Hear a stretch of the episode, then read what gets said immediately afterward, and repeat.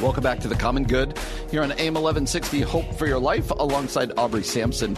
My name is Brian From. Really good to have you with us today. And Aubrey, one of the things we love to do on the show is just bring fascinating people on with, with unbelievable stories. And with yeah. that in mind, we are thrilled to be joined all the way from Denver, Colorado by Bikram Mishra. Bikram, how are you doing today?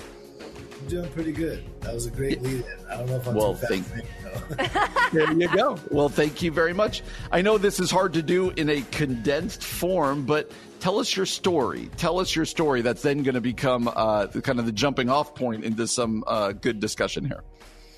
Uh, sure. I'll be as succinct as possible. As you said earlier, it can get quite long, but uh, long story short, um, I wasn't a Christian.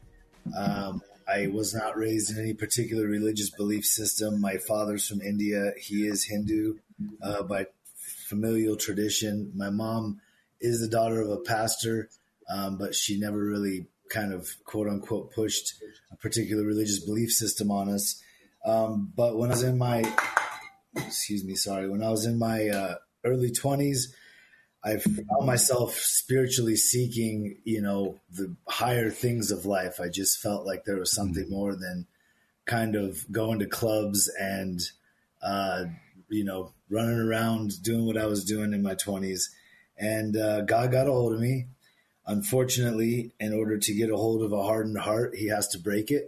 Um, mm. And uh, I was trying to help people. I you know, had a pretty illustrious career, uh, I'll say, as a youngster, um, breaking the law uh, on lower levels, um, you know, partying, doing drugs, drinking, um, all the kind of dumb stuff.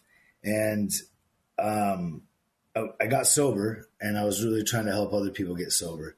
Uh, mm. One particular individual I was trying to help get sober was a violent um, alcoholic and mainly violent towards women, but definitely violent towards men. Tried to help him get sober by hiring him for one of the companies that I had started after I got sober. It didn't work out.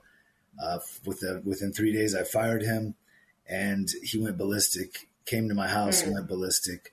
Mm. Uh, I kicked him out a bunch of times. He returned a bunch of times, and at the end of it, um, it was uh, he was threatening my life. And I grabbed a firearm, a legally registered firearm, and I mean, it was a bad situation. I was fresh out of five years worth of reconstructive surgeries. He was six foot one, 250. I was and am close to still am five foot eight, 165 pounds. uh, you know, unfortunately, I went to fire a warning shot. Um, that's wow. the situation that escalated to that point in my home, and it wasn't a warning shot. I mm. I hit the guy and with one shot killed him. Um, and then I called 911 he turned around and ran out of the house. I called 911 after firing the weapon. The police arrived, and due to my previous uh, run ins with the law, they felt that I was a much worse dude than I really was, and they charged me for murder, and I had to fight it in trial, and I got found guilty and went to prison for 12 years. Wow. wow. Yeah. And uh, God used every single moment of that experience to break my heart. Mm. I'm not a murderer. Uh, that's yeah. the last thing on my mind. Um, of course, now after spending 12 years in prison, I'm a little bit uh, more uh, rough around the edges than I was. But I definitely was not that. Um, but God allowed it to come to pass, and I spent that 12 years um, developing a very deep and sincere relationship with Jesus Christ as my Lord and Savior, and then using mm. that time to, uh, you know, process my trauma, rehabilitate and then help as many men um, and even correctional officers, male and female, around me hmm. um, become better people. So I was wow. teaching, training, leading, and mentoring throughout the Colorado Department of Corrections at several facilities during that time. Um, I was released after 12 years. And a few years after I got off parole, I received a call from the Department of Corrections asking if I'd be willing to teach college courses Wow. wow. Yeah, through my alma mater, Adams State University, in the huh. Department of Corrections. I got three degrees um, from them that I paid for.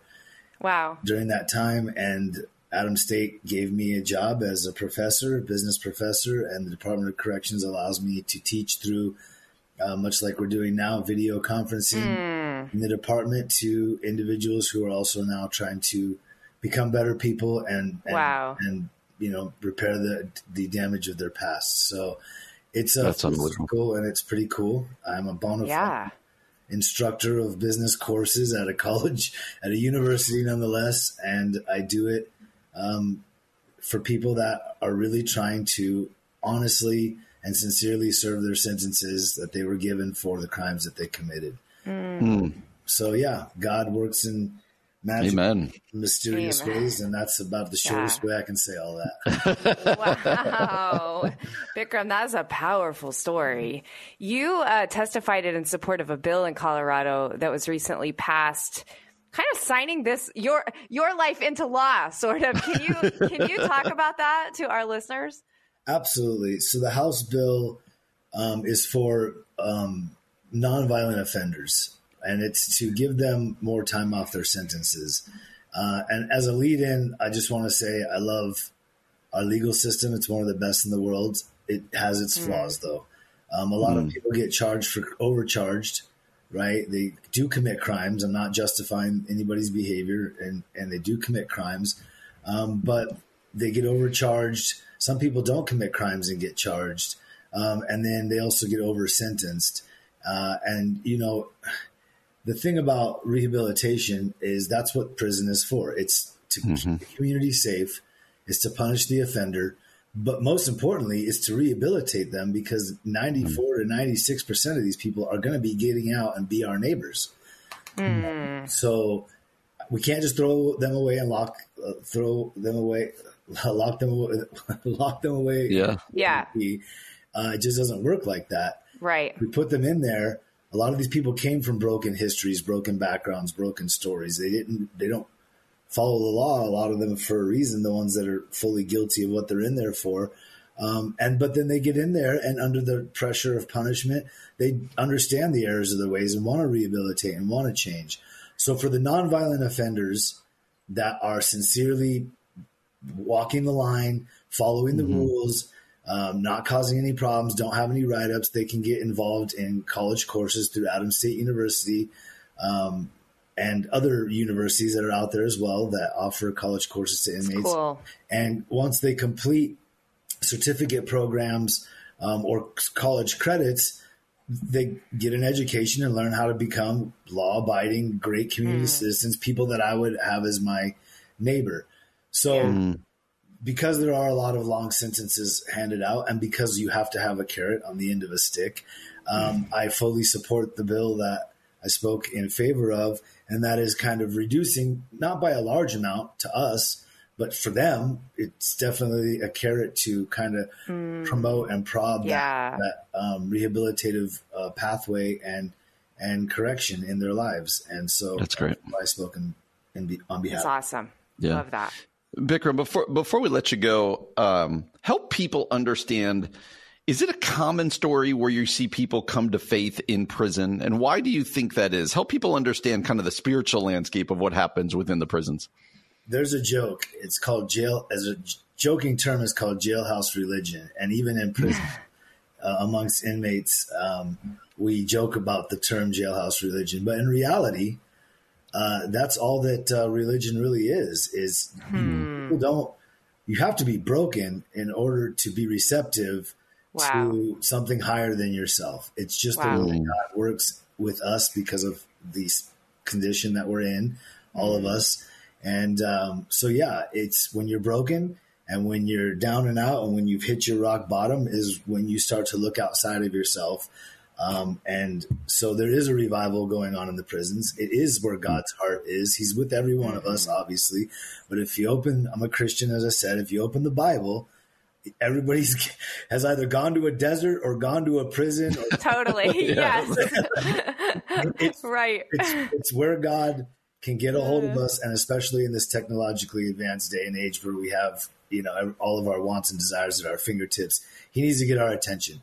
It's not Yeah. prison for everybody, but it is Yeah. prison for a lot, and everybody's in some sort of prison if we want to take the figurative term. Um, and God needs to, to to get our a hold of us, get our attention. For me, that's how He did it, and for a lot of others, that's how He's doing it as well.